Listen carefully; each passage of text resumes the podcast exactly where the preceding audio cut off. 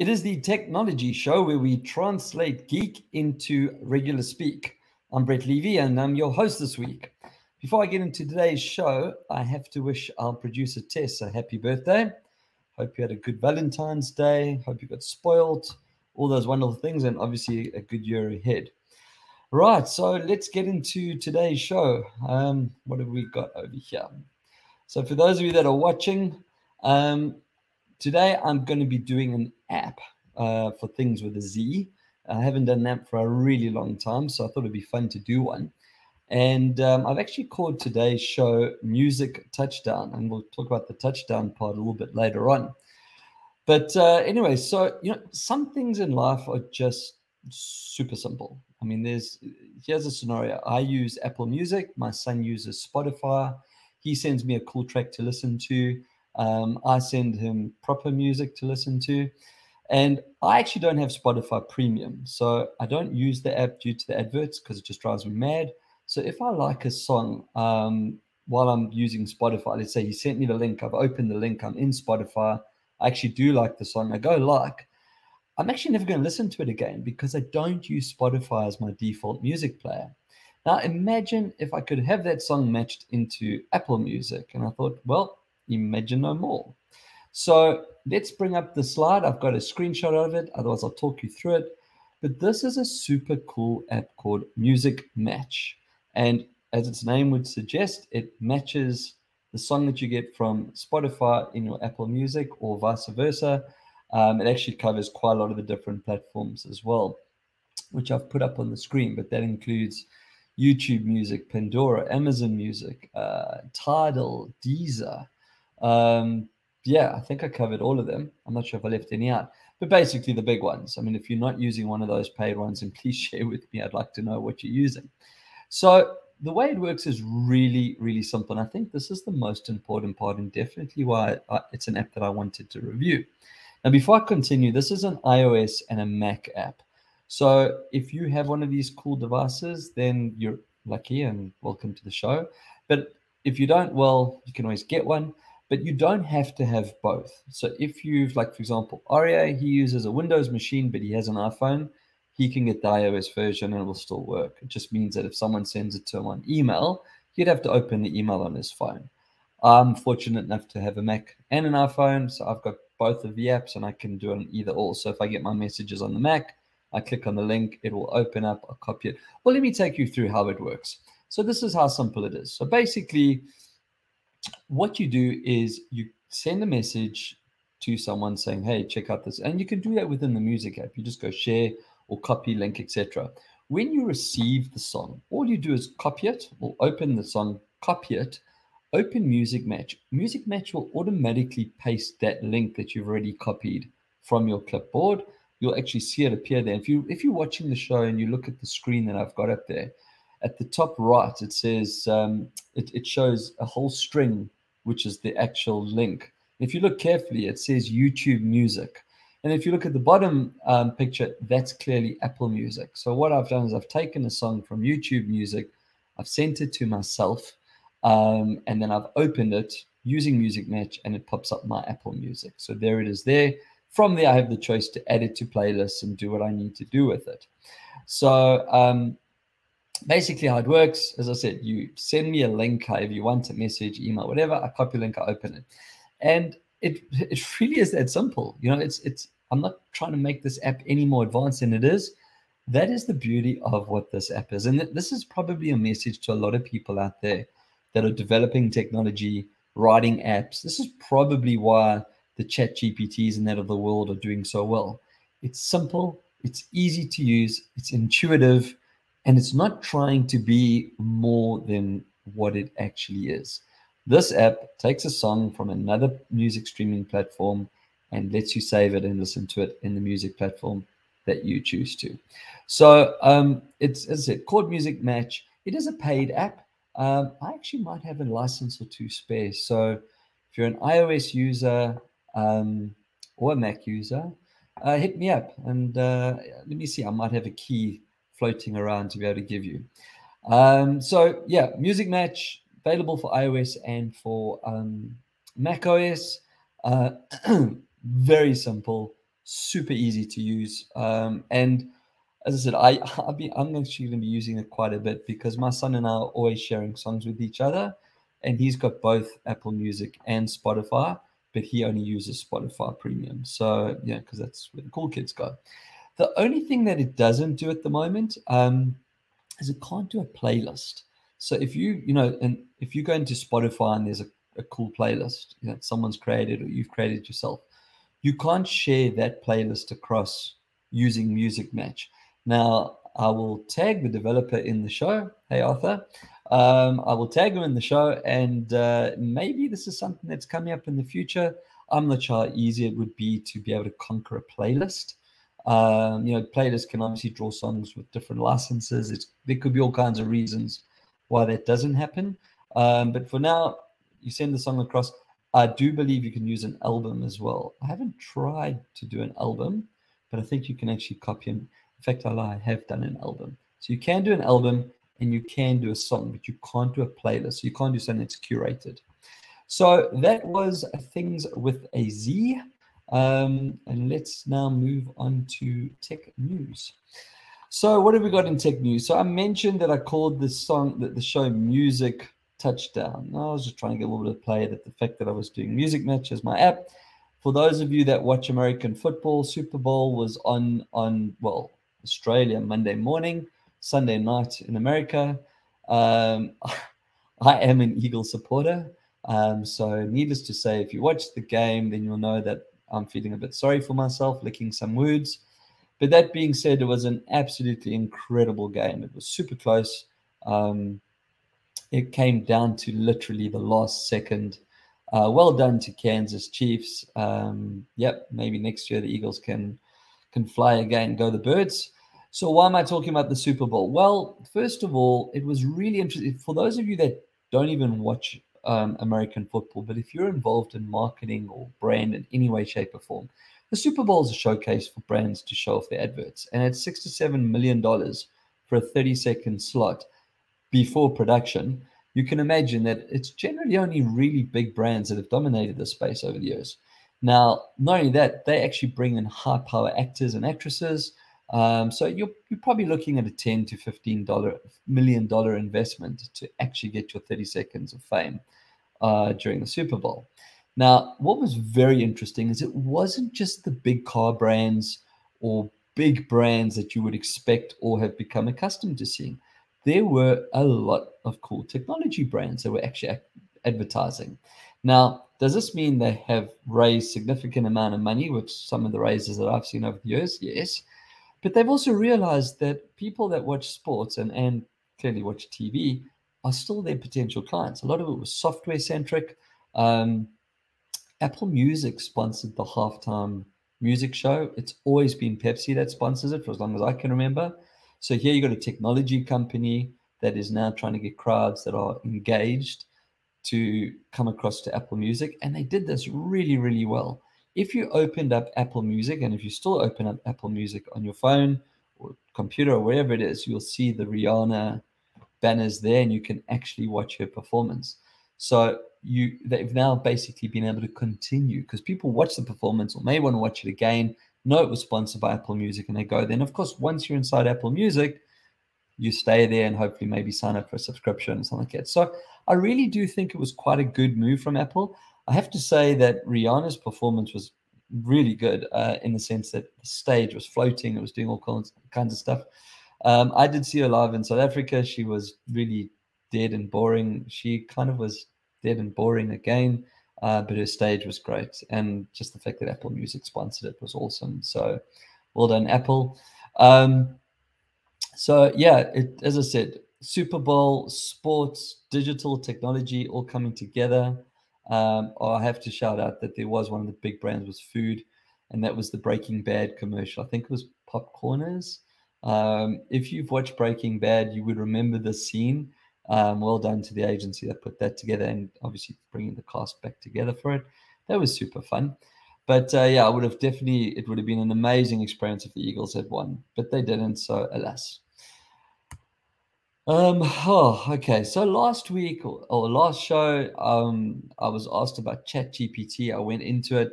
um, ChatGPT versus Google Bard, um, and and who knows what else. I mean, this A R discussion is just it's just kind of owning tech at the moment. So I had such a great response to the show that I did about ChatGPT. I thought, like, in the questions, including one of the questions that came through afterwards and things that people asking, we were like, will this cause the end of thinking humans? Now, this is a technology show, not the philosophy show. So I don't know. Um, I don't think so. But funny enough, Elon Musk thinks it, we are in massive trouble. Like he, he reckons that he's been warning us for years that we haven't kept a, a, a hold on A I, that we haven't kept it in check. Um, it's going to run away from us. It's going to do all kinds of weird and evil, wonderful things. Who knows? Judging by the way he's been behaving lately, I don't know if I put too much value on what Elon Musk has to say anymore. Um, but I personally don't think we're in trouble. Uh, I'm sure Amazon and Apple will be next to launch their versions of ChatGPT uh, or, or A R, um, you know, powered engagement or chat or research. Um, if you didn't watch the show or haven't read anything in the last two months, ChatGPT is basically an A I tool that writes all kinds of things. Uh, from, it even checks code. It can even debug your code. Uh, maybe it can write the code and debug the code itself. And there's many more services. It even can grade like essays and, and teachers' homework and that.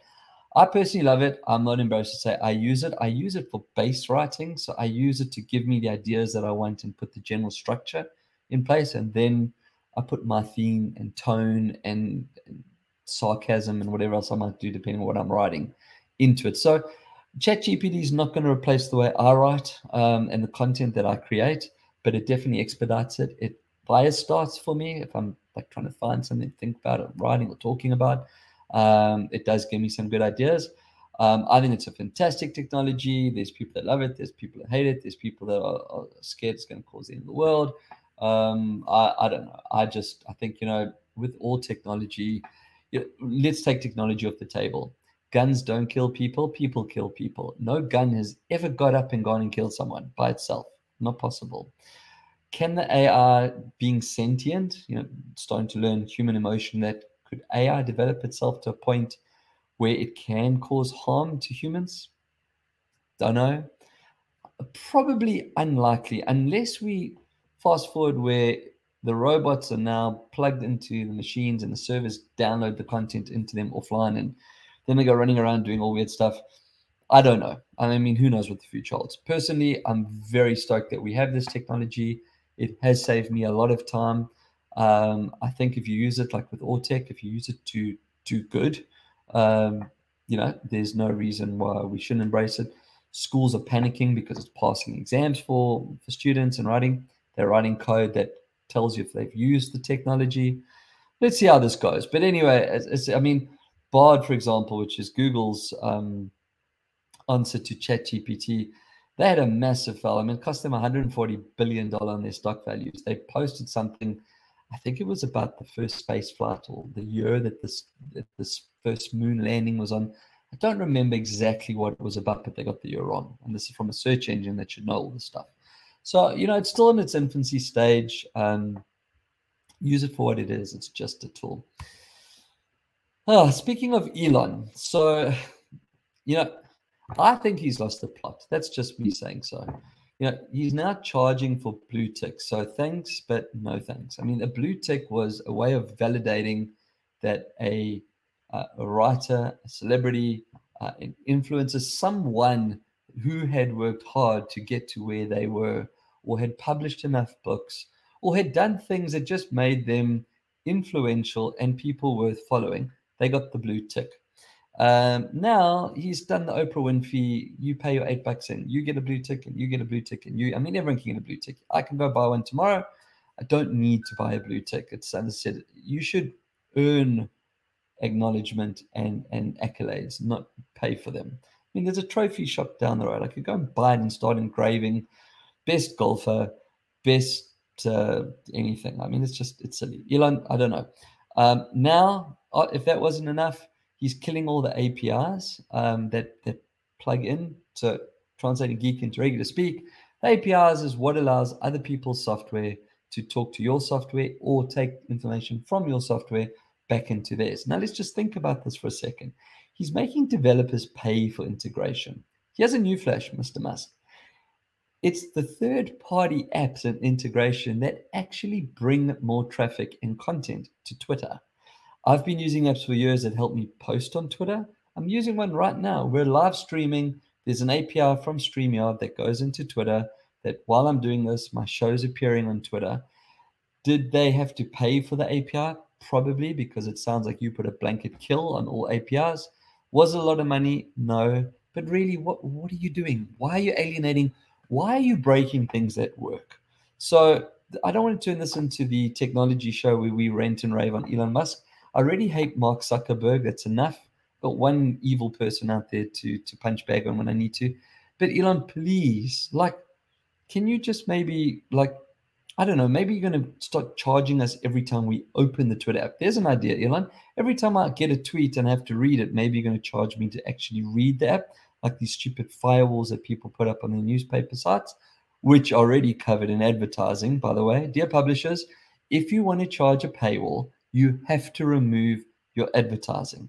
Please look at every other publication out there. Um, sorry, paid app out there. Spotify, talking about it earlier, with no with free has adverts. YouTube Music, free with adverts. Pay for Spotify, pay for ad, uh, no more adverts. Pay for YouTube Music, no more adverts. So you can't put firewalls up and still sell advertising. You're not even doing your advertisers a service by doing that. So Elon, admit it. Wake up in the morning or go to bed for a change, maybe, whichever it is, and just say, put your hand up like how alcoholics do it and say, hi, my name's Elon Musk. I screwed up. I made a big mistake, forty billion dollars mistake. Offload the platform and please go back to making cars and spaceships and other cool stuff. Right, enough hate on Mister Musk. So what do we got next? Uh, PayPal. So PayPal has now paused the development and launch of stablecoin. That was the coin that they were calling that they were going to release. In fact, the release was imminent. It was a few weeks away. The idea behind stablecoin, it was going to be a one-for-one backed by the dollar. Um, so it wasn't just a crypto or, or token that actually had no backing like some of these other coins do, or not some, pretty much all of them. Um, it had a monetary value that was linked. It was all about kind of transitioning between fiat, like real money, and banks and crypto and coins. And obviously with being being a coin and having a token component to it, there could have been rewards, it could have been all kinds of things. They've paused it due to all the bankruptcies and fraud and, and everything else that's going on in the sector. So, um, yeah, not such a great place if you're in the crypto space at the moment. Um, I think that brings us to the end of tech news. It does. Right, so let's go into Are You Game? So this was an interesting week. I actually didn't play any games, but I think this is definitely worthy of game news and Are You Game?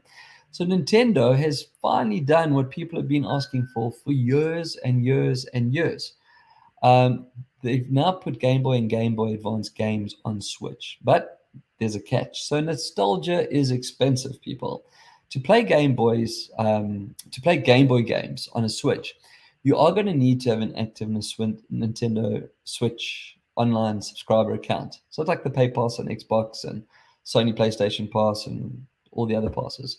Um, but you'll only be able to play the Game Boy Advance games on Switch if you have the active subscriber and the Switch Online Plus expansion pack membership. That was a mouthful. Let me try that again. Nintendo Switch Online Plus expansion pack membership. Peter Piper picked a pick of pickled peppers. Anyway, whatever. Right, so now I understand what they're doing, but let's be honest. These are old games. These are games that aren't being played anymore. These aren't games that are not being marketed anymore. There's a reason why you should look at the Switch instead of Steam's handheld and some of the others out there. I'm not the C M O of Nintendo, and people will pay for it. But just to give an example, you know, there are monthly and three-monthly packages, but the best value deal that I saw was actually Um, the annual, the twelve-month package was quite a significant discount. You'd pay forty U S, which is about sixty Australian, uh, for the year. So, you know, you're paying sixty Australian, it's five bucks a month. Uh, it's a coffee, you know, so um, it, it's not overly expensive, but I think, you know, what, what all the big brands need to realize is that consumers have just got so many subscriptions. Now, Netflix is about to start with their whole password shutting down and password sharing stop, I'm going to predict a lot of people will be leaving Netflix. If that's the case, they might have a spare five bucks floating around. And if they have a Nintendo Switch, well, they could now um, they could now go and get uh, all the Game Boy um, Advance and Game Boy games. Uh, Pokemon is not there at the moment. I did look through the games, and all the big main classics are there, like all the games that, well, when I was growing up, we played on and on on Game Boys. Um, there is rumors that Pokemon will be coming. Um, I stress it's a rumor. I haven't found anything confirming that the Pokemon series is coming. I think it would be very short-sighted on Nintendo if they didn't send it. Um, but yeah, let's see what happens. So that would that's my uh, R U game. Um, I had a message that came through. That's not important. Uh, what else have we got? Well, that would take me to the end of that. So it's probably just Q and A, right? So let's see. There's a question that came through. I've actually had this at a. I actually had this question the other night at a function I was at. So the question is, should I wait to get a new iPhone and potentially even miss the iPhone fifteen launch now that the chances are that the U S B C port will be coming out? So if you're not, so let's first of all, if you're not aware of the situation, the E U mandated a single charger to try and eliminate e-waste. Predominantly for the last five odd years, it's only been Um, the iPhone, the, the Lightning port, um, or a U S B C or a U S B, what came before C? Micro, U S B micro charger. But I haven't seen micro in phones for years, probably four or five years. So U S B C or um, Lightning port, the Apple Lightning port. So the E U's turned around and said, trying to reduce um, e-waste. And the way to do that is let's get rid of all these chargers and just make one standard charger. And they've obviously gone with U S B C. Now, I agree with the E U. This wasn't an F U to Apple. There are computers. The MacBook uses U S B C. And all major P Cs and laptops will use U S B C and have done for many years now. Hard drives use U S B C. So it is definitely the main and dominant um, connector. But Apple, being Apple... Um, they've had to comply. So they will have to release a U S B C phone. Now, they could decide if this will be only in the E U and then still make everyone around the rest of the world use a, um, a normal Lightning port. And the reason why I say they might do that is if you look at China, for example, China doesn't have um, eSIM technology. So they have two fixed SIM cards in China for iPhones to give you the two numbers. But everywhere else in the world, it's one SIM card and an eSIM. So Apple does make products for markets. We've seen that. So will they go the way and just go, you know what, screw it, let's just make a U S B C, it's easier? Or will they make the U S B C phone, which may be slightly down-specced for the E U market, which also could cut their nose off, um, and give other markets? We don't know what will happen. However, Apple being Apple, um, what we might see, which could be a problem, is Apple has a thing called M F I, which is made for iPhone. And what that is, is that there's a little bit of tech that sits in the end of the connector. So I'll bring up my little cable. I don't know if this will be, you know, this part here, but in this part over here, there's a little piece of tech that goes, this is a made for iPhone. It's a royalty has been paid to Apple, um, and that cable will work. It's not deemed to be a non-working cable. Now, U S B C has a lot of benefits. It allows for dual way. In other words, you can charge and send data. So it's not just a single push. Um, it is super fast.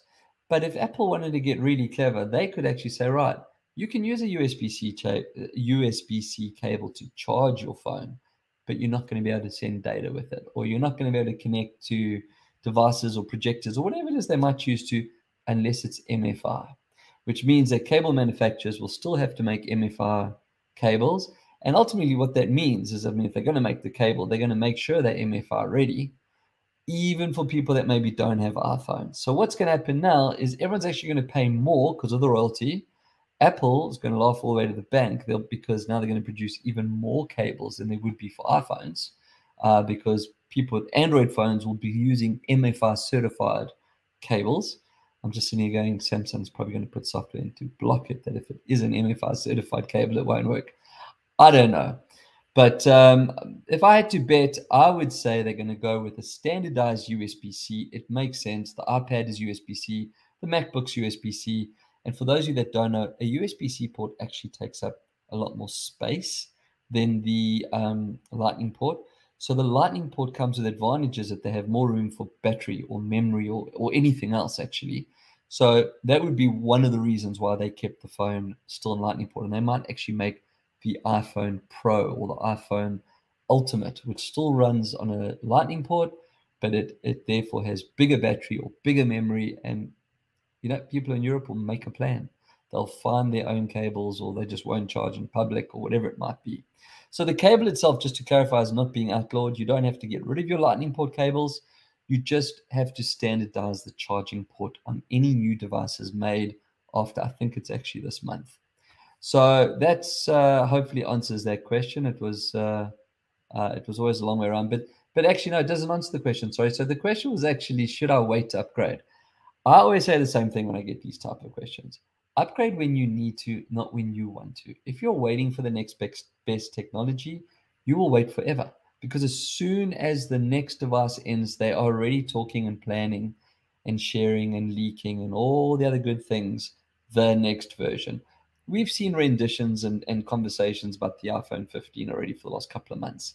And the iPhone fourteen's only been out for a couple of months or five months or four months, whatever it is. So the rule of thumb is buy when you need, not when you want. Technology creates wants. It's like sugar. I mean, people like me, I just want to get the latest and greatest.